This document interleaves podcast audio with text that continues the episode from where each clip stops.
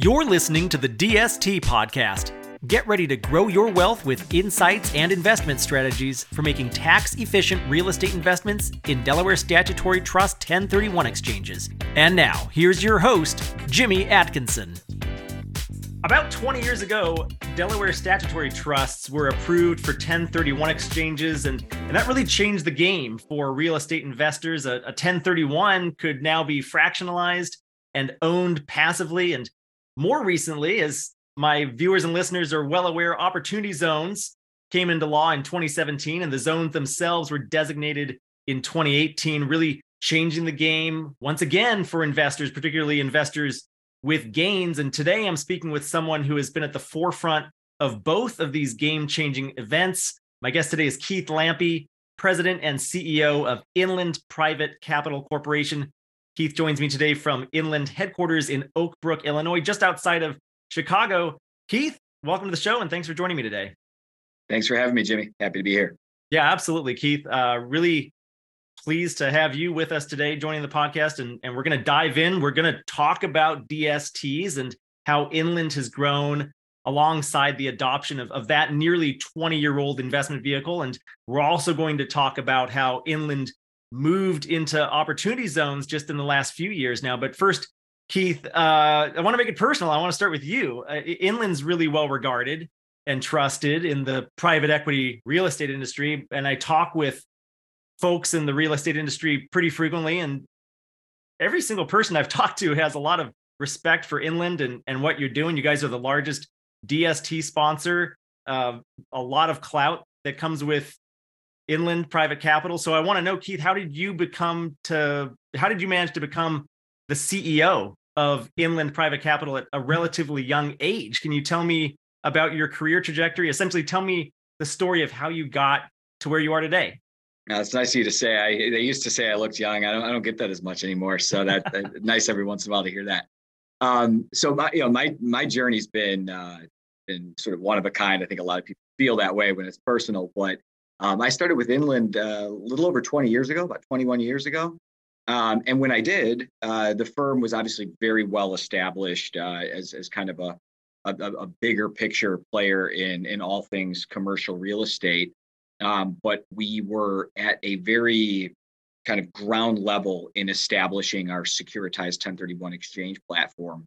Um, so I kind of got in at the ground level. Um, I would say, I kind of say this tongue in cheek, but our our organization uh, as a, as a subsidiary of the Inland Group was really more of a more of an idea than a, than a company at the time. And we, you know, like many companies, uh, we just established one building block at a time uh, took a very thoughtful, measured approach to, to growing the business. And uh, that, that certainly served us well. Um, now, having been through a, a handful of cycles, a couple of black swan events, right, uh, with, with the financial crisis and then, then ultimately the pandemic. And you know, one of the things I'm most proud of is each time we face that, that, that type of uncertainty um, as a, a, you know, from an economy perspective, we were able to come out the other side actually stronger than we were when when when that period of dislocation began. And I think that speaks to the the virtues of the team and and I think this this uh, the the values of the the principles of the organization just kind of having a long term lens through which they uh, they view the market. Great. Well, well, let's talk about uh, DSTs now. Inland uh, uh, is obviously been incredibly successful, largely because DSTs have been incredibly successful over the last 20 years. I'm sure my my audience of high net worth and high net worth investors and advisors are, are quite familiar with with Inland. Uh, they've they've grown as DSTs have grown. But uh, let's let's start at square one with regard to Delaware statutory trust, and we'll talk DSTs for a little while before we get into opportunity zones. But Keith, can you take us back to the beginning? Uh, how did DSTs come into existence and come to be known uh, as what we know them today? Sure. Yeah. It, it, again, a big part of a big part of that journey I just described. So what's interesting is, yeah, I mean, DSTs are are effectively an investment vehicle that anchor on Section 1031 of the tax code. And Section 1031's been on the books for over 100 years. So it's a very, very well seasoned provision within the IRS tax code. Um, but there was this idea in the late 90s, early 2000s around what if a property owner sold an asset and wanted to exchange into a a fractionalized ownership interest in real estate. How how might that structure work? What what you know what pitfalls would we have to kind of think through? And you know, a group of uh, you know industry professionals, Inland was was at the forefront here, kind of gathered and and and kind of came to came to grips with a structure that it believed worked and and and you know white papers were written and we we sort of lobbied the IRS to to give us feedback on on whether or not we were on the right page, right track. Um, so initially, in the early 2000s, the TIC structure, tenancy in common structure, was was very much in vogue.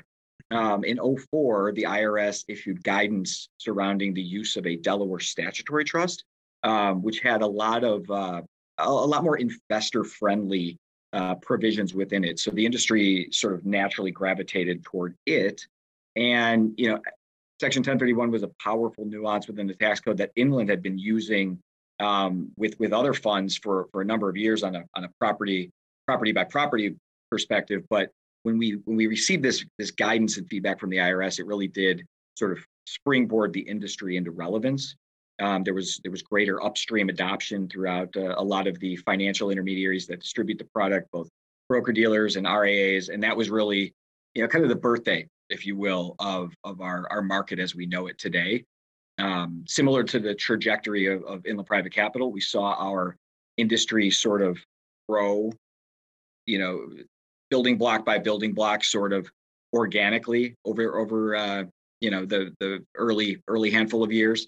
Uh, financial crisis obviously set the industry back a little bit, but then it it came came roaring up, you know, at the gates. Call it 2012 era, and uh, and and you know when we made the decision to invest in and get into this business, it was very much under the belief that we've got a very powerful provision within the tax code um, that makes a lot of sense for for property owners to consider and being in a position as an investment management platform to securitize and bring forth that institutional access to investors um, on, a, on a more passive ownership basis we, we believe that was very much a play on demography right it, it really was going to resonate with that aging baby boomer uh, segment of, of uh, the demographic cohort that was maybe familiar with managing their own properties, but maybe getting to that point in life where they wanted to take more of a, a passive role.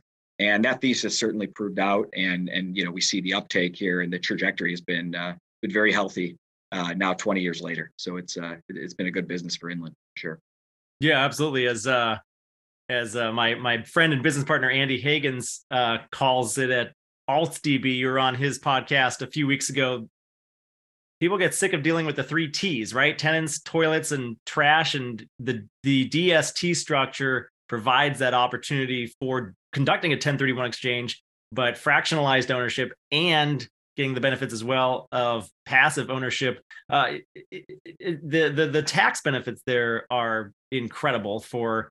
I'm, I'm sure my my listeners and viewers are pretty familiar with with the tax benefits of essentially getting to defer the gain on your real estate investment properties indefinitely, just keeping keep continuing to kick that deferral down the road, so to speak, um, and passing on the the step up in basis to your heirs upon death, right? Uh, have you guys been focused on tax advantaged real estate investing strategies since your company's inception, or did that really begin with with DST investing? Obviously, there are other tax advantage strategies with just holding real estate in general, but Talk to me about how important tax strategies are for your firm.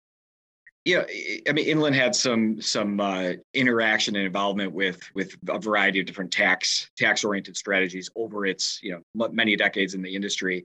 As we sort of reorganized the industry, uh, the organization, and anchored on Inland Private Capital's growth, yes, our our focus very much is on tax efficient real estate strategies. So um, obviously, the, the DST 1031 structure fits that mold uh, incredibly well, and and and you know that that's largely why we we picked up on uh, the legislation that was passed uh, in 2017 with respect to QOZs, and uh, it it was a very organic, not not even pivot. It was a, an organic growth opportunity for inland private capital to diversify its its suite of uh, alternatives that it, it brings forth to investors. Yeah, it's uh yeah, not not not a pivot, really just a move into an adjacent market, I suppose, or right. a, and a nascent market at that as well. Um, you're right to point out the end of 2017, the Tax Cuts and Jobs Act was passed, and opportunity zones officially became law.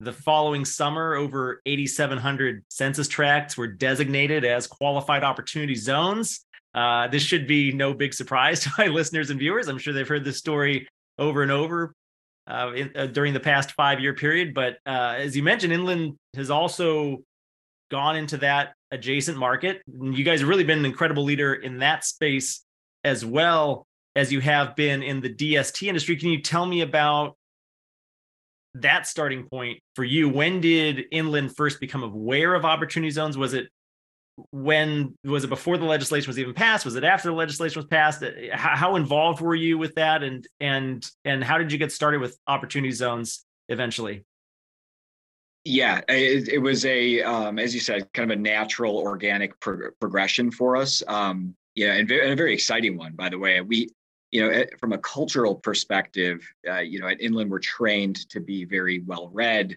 have a have a pulse on what's going on in the broader market.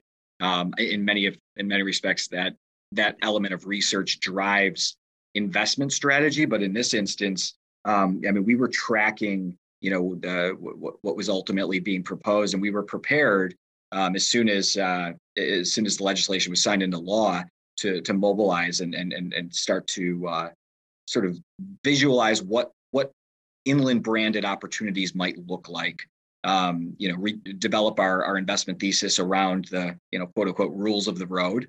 And um, and so it wasn't all that long before we were in the market with with product that that anchored on on the qualified opportunity zone legislation um, I, I, mentioned it was exciting i mean we had already established a very um, healthy uh, pipeline of opportunities on on the dst side of the ledger um, but what's interesting is most DST products are are are income oriented, stabilized properties. That's just sort of a nuance of the tax provision. You, you, you can't do a 1031 exchange into a partnership. So obviously, uh, more often than not, that that negates the ability to invest in a development deal, which maybe has a little bit more potential from a total return and IRR perspective on the back end. Um, QOZs, on the other hand, anchor almost exclusively on ground up development, uh, you know, substantially improving a piece of property that you buy in one of the designated zones. So um, it was a it was a really sort of organic but exciting opportunity for us to to parlay our suite of income oriented products with you know more more growth oriented development opportunities, and there was no shortage of uh, of, of uh, deal flow that we were kind of already parsing through. And and uh, you know similar to our DST journey, it was one building block at a time. And and you know you reflect you look back a, a couple of years it's it's always nice to see uh, progress and growth and that's that's kind of what we've experienced. Yeah no that's great of you to point out. The the tax advantages or the tax incentives of the two different structures if you will are somewhat similar on the surface you start with a gain and you you roll the gain over into uh, the investment vehicle whether it's qof or 1031 or dst um, and then you get to defer the gain even further. There's there, there's that gain deferral mechanism in place. There's a lot of differences when you peel back the onion a little bit, though, and, and one of the big differences is the actual uh, risk factors uh, of, the underlying investments. The DST products are, are core or core plus assets uh, by nature of the law, as you point out, and with with opportunity zones, they can't be. They can't be core core plus. They have to be ground up development or, or opportunistic um, at at uh, at the very least, right? Um, so how did that change uh, for your firm internally? Did you not have a lot of development going into opportunity zones the past few years? Was that a strategic shift that you made? Um, being more development focused, are, are you guys developers or do you partner with developers? And uh, tell me more about how that played out when you moved into that OZ arena, being so focused initially on income oriented products and now having to make that shift into to growth oriented products?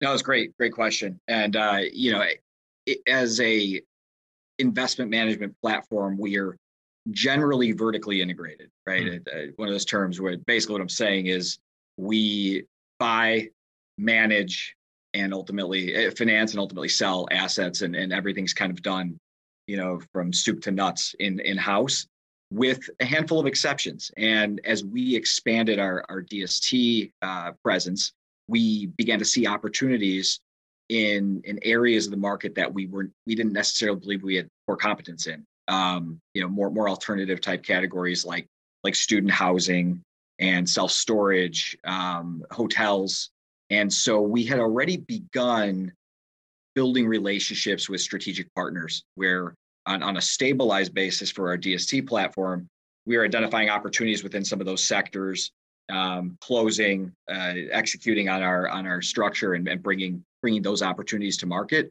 So it was a, a fairly organic pivot for us to now now we had a, a broader reach. Now we we had the ability to consider um, an investment in something a, a bit more growth oriented, ground up, or, or a redevelopment type opportunity that maybe wouldn't have previously worked for a DST. And and you know that got us started, and we certainly then you know sort of mobilized and and began to work toward expanding and finding additional strategic relationships to to partner with um, on the ground up side of the business. Yeah, that makes sense. Yeah, and uh, having the the clout that your firm had with the DST space, it, it was only natural that you could evolve into opportunity zones and certainly find those strategic partners. I'm I'm sure uh, you had no shortage of options there, and I'm sure you had no shortage in your pipeline as well. I, am curious, Keith. Uh, Inland is the largest DST sponsor. You have been for for many years, maybe maybe going all the way back uh, for 20 years. Certainly one of the largest, but but these days you are the largest DST sponsor. How does your DST business compare with your opportunity zone business? Which is a bigger part of your firm's overall business? The DST business still is is far and away the largest uh, segment of what what Inland Private Capital does from a from an acquisition perspective, growth and AUM perspective.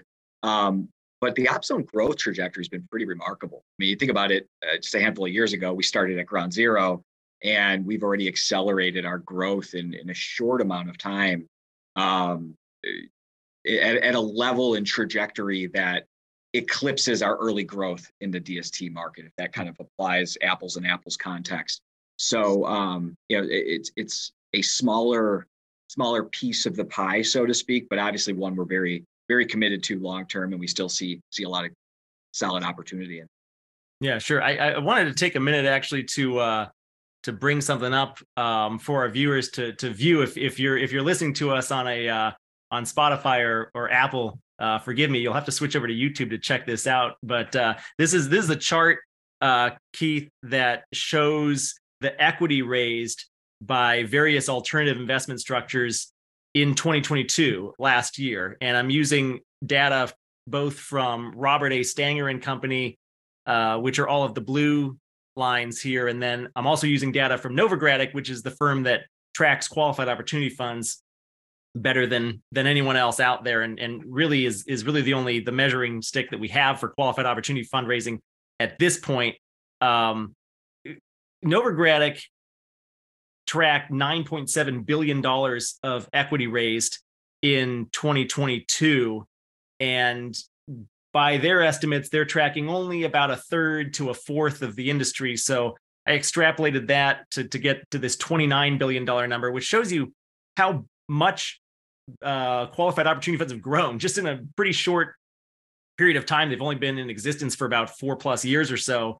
And, you know, they're already hitting up there with non-traded REITs. Um, DSTs are, are meanwhile kind of on the lower end here still, uh, $9 billion according to Robert A. Stanger. And you guys are commanding a lot of that $9 billion figure. Um, I don't know if you have any thoughts on on this, but you know, one thing I see is just the potential for qualified opportunity funds to become a larger part of your business as as time goes on and and also accounting for the fact that we're still so early on with the opportunity zones program. Um, i think there's room for it to grow still but but, but i'm curious your thoughts. Yeah, I, I, I, couldn't agree more. I, I think you know when I look at the, the, at the chart, one of the one of the missing pieces is is you mentioned Stanger is tracking uh, securitized DST capital raise, uh, but if you were to expand that in a similar way that I think Novogradac did, and maybe made some assumptions around what the what the capital formation number was, or the the universe of capital formation was around 1031 exchanges, mm-hmm. that $9 billion number would probably be similarly uh, a similarly muted number compared to the broader universe. So I think that if you level set, you know, it does kind of showcase, and my assumption is with Novogradac they're getting report, more consistent reporting from securitized institutional sponsors and you know the rest of the universe is probably more you know transactions being done on a one-off you know outside of the the institutional realm kind of basis. i think that's so, right. I think that's right. Yep. But no I, I think you're right. I think the universe there's a lot of room to run. Um, i think with qozs or qualified opportunity zones what's interesting is it's it's any gain any any gain is eligible right? We uh, with the, with with the 1031 exchange real property has to be sold and then you you can reinvest in real property and that's so it's a it's a property it's a real estate for real estate type trade whereas with qualified opportunity zones um, you know you can you can trade equities and reinvest your gain from a from a stock sale into into a qualified opportunity zone and that was also a big part of what was so exciting about it is it mm-hmm. it also broadened reach and uh, gave us an opportunity to bring a solution to a broader broader array of clients not necessarily anchored on just clients that had real estate to sell and and gain from that real estate sale to grapple with. So it's uh, equally powerful provision in the code. Yeah, that's uh, that's a great point. That it really allowed you and and and firms like Inland to expand their capital base significantly. I'm kind of curious if you can put any sort of uh, number or, or percentage on on that. What what who who are your investors in your opportunity zone platform? Are, are a lot of them coming from your DST program and maybe they have a, a real estate sale and and they see OZs and they think, hey, this is a good solution for me. Maybe I want a little bit more of a growth product in my real estate portfolio. Or or is it a completely different type of client? Is it someone who sold their stock portfolio or sold a private business and you guys wouldn't have even been on their radar uh, prior to 2018 and now they've got this option to defer that non-real estate gain. What's what's the breakdown there in terms of those two different types of clients? Yeah it's a great question. It was a question we had to sort of ask ourselves when determining you know to what extent it made sense to get into the, the qoz space. And i got to tell you we, we've been ple- very very pleasantly surprised at how i don't want to say little because uh, there is some overlap. There is there is, uh, you know, we, we sell all of our investment products through the financial intermediaries, RIAs, broker dealers, uh, wirehouses. And so as financial planners, they may have the same client that maybe has a different compulsion to look at a different type of client product. So there, there's some overlap, but there's, I would say a lion's share of our capital raise in the QOZ realm was not, was not overlapped. It was not a client that knew us because they were doing DST investments with us. Um, so it did broaden our our appeal to engage in conversations. And again, it, our our narrative is always solution based. So we had a solution for a client that normally maybe wouldn't have had the need to have a conversation with us because we have this uh, this new product that that that showed a, a demonstrated a different appeal. So um, it's been it, has been interesting to kind of see that unfold. Yeah, so d- definitely a different type of client, different type of capital base. Um, and you mentioned you sell through the broker dealer network, through RIAs, uh, other type of financial uh, intermediaries. You don't sell direct to retail investors. Um, I'm curious, did the OZ? I guess I'll ask that same question, but just just framed a little bit differently. Did the OZ program open up your ability to sell to a broader set of financial advisors, RIAs, broker dealers who maybe had that OZ type of client that maybe you wouldn't weren't able to unlock with just the DST, or, or was that not the case? I think the the additional access point definitely opened opened some doors. Um, Inland has, has had a pretty well established uh, distribution network. Um, it's but established and growing, and so having um, a suite of unique options obviously uh, can help kind of make that that new conversation with a new with a new partner uh, more engaging.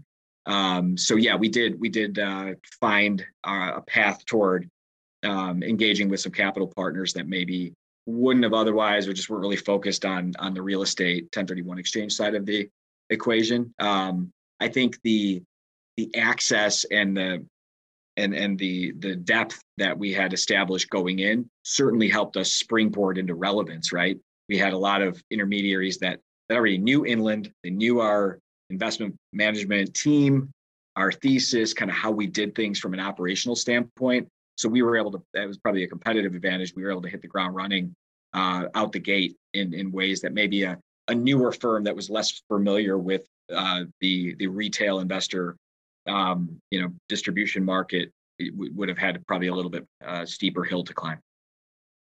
Sure, sure. So, uh, you know, I mentioned a few minutes ago that you know when I was looking when we were looking at that chart, right? I mentioned a few minutes ago that that qualified opportunity funds are kind of holding their their own compared to some of those other alternative investment structures. And I mentioned that hey, they've got a ways to to grow still, but at the same time, it's a perishable tax incentive, and unlike DSTs, uh, opportunity zones are set to expire.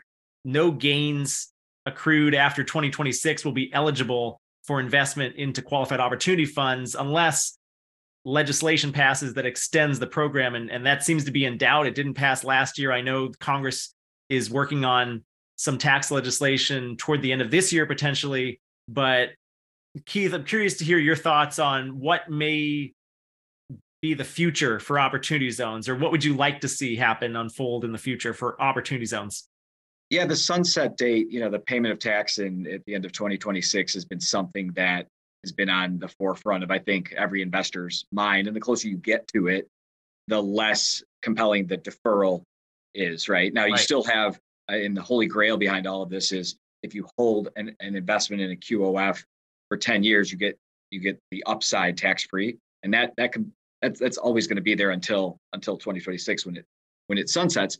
Right. Um, but with respect to extension, yeah, I mean, I've, I've been hearing a lot of the same rumblings you you just articulated. Um, I know there was there was talk at one point. There was bipartisan support. Um, my contacts in Washington are have sort of alluded to the fact that you know, because this nuanced idea of extension would be part of a broader tax package, um, the likelihood of, of us seeing change at least near term, potentially before the next uh, election cycle, is probably not likely. Um, but there's been a lot of ebb and flow in that in that conversation. So it's something we continue to monitor. Um, I've never, I mean, we haven't been running the business counting on an extension. I think it would have been it would have been a really nice nice thing to see, and and I think it would have just um, extended the useful life of, of you know very powerful uh, tax provision and kind of given given us a little bit more visibility into what the the midterm uh, strategy will be in terms of our bringing new product to market. Uh, so as we sit here in 2023, there's still runway on deferral.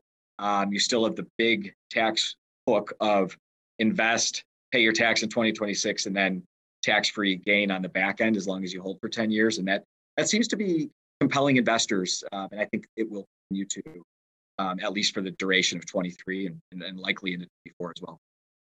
Yeah, it's still very compelling. That's what I like to tell people. I, you know, there's a misconception floating around out there with some less sophisticated investors and, and advisors too. I've I've heard uh, people say, "Hey, wait, opportunity zones didn't that go away a couple years ago?" And and no, that's not the case. Um, admittedly, every day that goes by, the tax incentive uh, becomes slightly less valuable with that deferral date getting closer and closer. But you're absolutely right, Keith. Point out that that 10 year back end escape from capital gains liability on the OZ investments appreciation that's that is the big hook right there. That's that's that's kind of the the thing that we as an industry need to lead with more often i think. Well you know with that said keith you know that's one of the challenges i think of opportunity zone investing and raising equity for a qualified opportunity fund is that learning curve for investors that a lot of education needs to go into this probably more so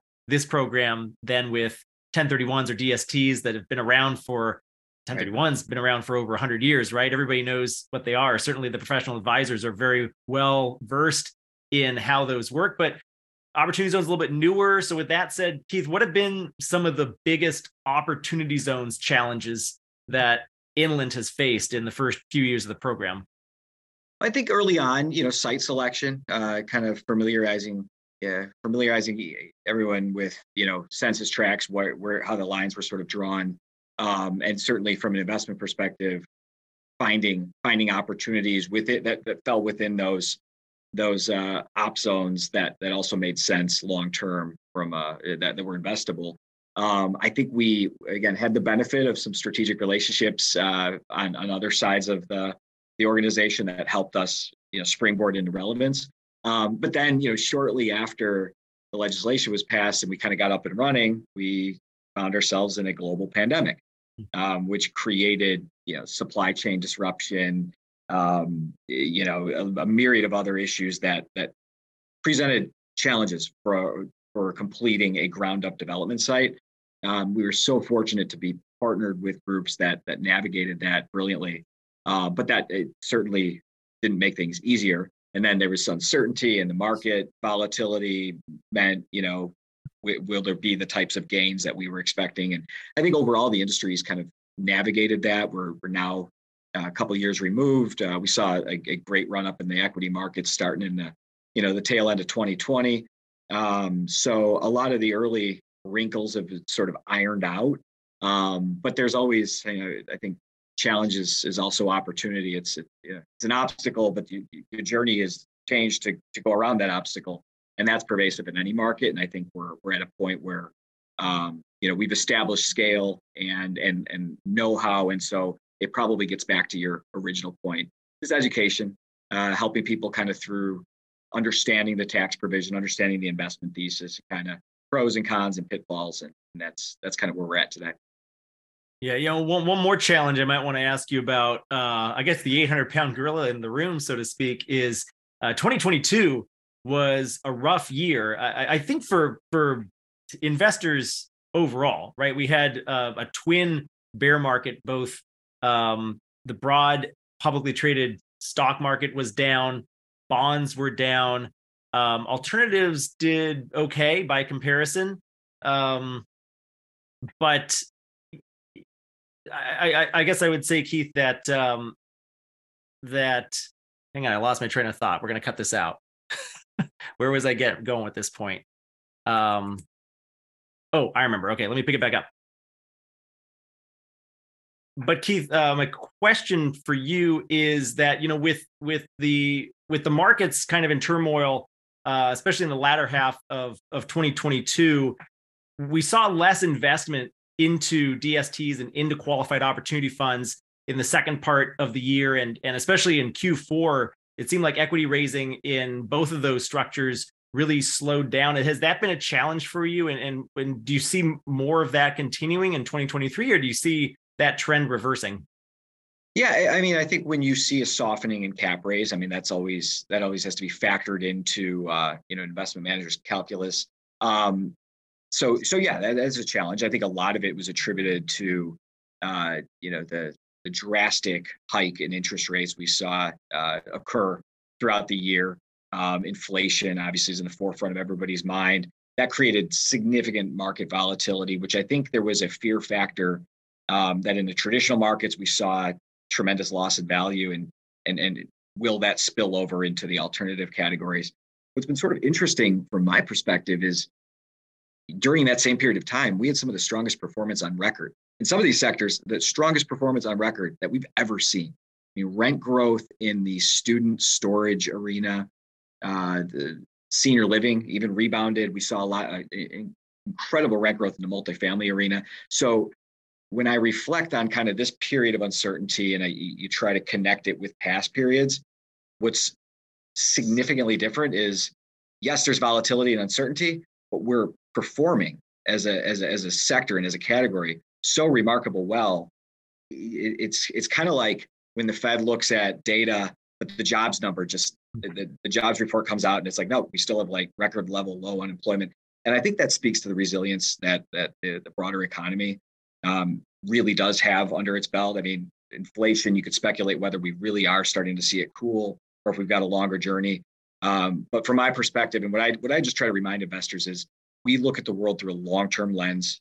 Um, real estate investing is, you know, fundamentally long-term in nature. It's meant to perform and and sort of navigate market volatility. Certain sectors do it better than others. Um, but if we lead that, if we let that kind of be the compass that drives our investment thesis, I I, I believe wholeheartedly in, in kind of what we're doing near term. So, I, you know, do I like to see capital raise numbers start to wane? No, but they're it's it's not like they've we've been gridlocked, right? I mean, we still have uh, meaningful inflows, um, and and you have to be prepared for that type of uh, that type of volatility, that that ebb and flow, if you will. So I'm not I'm not necessarily surprised or alarmed by it. Sure, sure. And, and, and now we're sitting here in February of, of 2023 uh, on the heels of that twin bear market that I that I just pointed out. Um, so with with all that in mind, that backdrop in mind, Keith, what opportunity zone strategies do you really like right now at this moment? Are there any real estate sectors or markets that Inland is particularly bullish on? Where do you like to build? What do you like to build? I guess for for your opportunity zone strategy. Yeah, it's a great question. I, you know, and this actually applies to the DSTs as well. I mean, we've really leaned into um, sectors that anchor on demographic demand as opposed to economic driven demand. So uh, many of the alternative categories we are we are very bullish on. Uh, we're we're investing heavily in self storage, um, which you know from a performance perspective, you know, it's, it's the four Ds: it's debt, divorce, dislocation, uh, yeah, relocation. Uh, you've you've got you've got a lot of different life events that drive the decision to rent storage space. Sometimes those events occur in a down market, sometimes in an up market. But if you look at historic trends, that's a sector that's that's performed incredibly well during periods of dislocation. I'd apply the same to student housing. Um, again, record-setting rent growth and demand.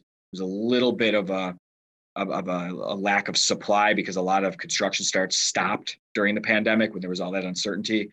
So I think that's a sector that has a really, really good runway.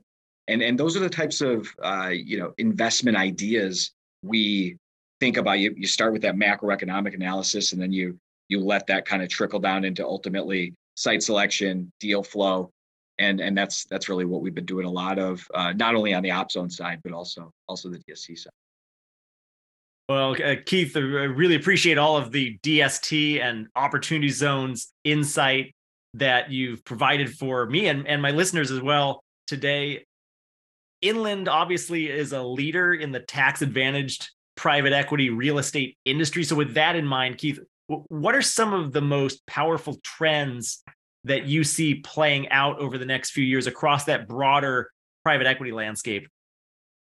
I think there's going to be, you know, the, the volatility that has ensued as a result of a quick and drastic hike in interest rates um, is going to continue to be pervasive here near term. I mean, right now, uh, the broader market is experiencing this buyer seller friction, mm-hmm. and and that's not something that just evolves and is resolved overnight, right? Buyers are still thinking about valuations when interest rates were you know 150 points basis points lower buyers are looking at real estate saying well my cost of capital has increased so i have to i have to adjust pricing and i think over time that will that will start to uh, come together but i do think it'll take time in the mean in the in the interim i think there's going to tremendous buy opportunities um, you know it, it sort of dovetails into my comment about performance and having the ability to buy an asset that's experiencing the type of growth that we're seeing in certain sectors at a you know a hundred basis point widening in cap rate, if, if you believe in future growth, which you which you have to, uh, makes a ton of sense long term. So I think transaction volume is probably going to wane here near term, um, at least you know throughout the the first couple of quarters of 23, maybe maybe even into 24. I think we'll start to see an uptick. Um, I think that the markets are generally healthy. I don't think there's going to be a lot of distressed selling but I think there's, you know, there, there's going to be that point in time where things open up. And that's when, when valuations will really be right sized. In the interim, um, if you could find a, a seller that's willing to transact, and as a buyer, you kind of get your head around uh, the growth trajectory. I think I think some some really good long term buys, and that's that's sort of what we're leaning into. Um, maybe maybe lower volumes here in near term, but but some very fundamentally sound uh, acquisition opportunities, which which uh, our job to scout those and, and vet those and, and hopefully be in a position to bring those to market. So that's that's what we're fixated on. Excellent. Well, uh, Keith, great insights today, all across the board. Really appreciate you joining me today on this episode of the Opportunity Zones podcast. Before I let you go, can you tell our audience of high net worth investors and advisors where they can go to learn more about you and Inland Private Capital? Absolutely. Uh, our website uh, is is is uh, available to the public, so it's www.inlandprivatecapital.com. Um, it's got a full uh, rundown of educational content, Um, you see all of our asset, various assets under management nationwide, so you can kind of get a sense for the types of properties we own and manage on behalf of clients. And uh, and there's contact information uh, for for individuals on my team on, on the site as well. So anybody can uh, learn more on just by just by visiting our website. Excellent. And uh, for our listeners and viewers out there today, I will, of course, as always, have show notes available for today's episode at opportunitydb.com slash podcast. And there I'll have links to all of the resources that Keith and I discussed on today's show. And please be sure to also subscribe to us on YouTube or your favorite podcast listening platform to always get the latest episodes. Keith, again, this has been great. Thank you so much. Thanks for having me. That's it for today's show. Thanks for listening. As a reminder, you can find us online at dstdatabase.com.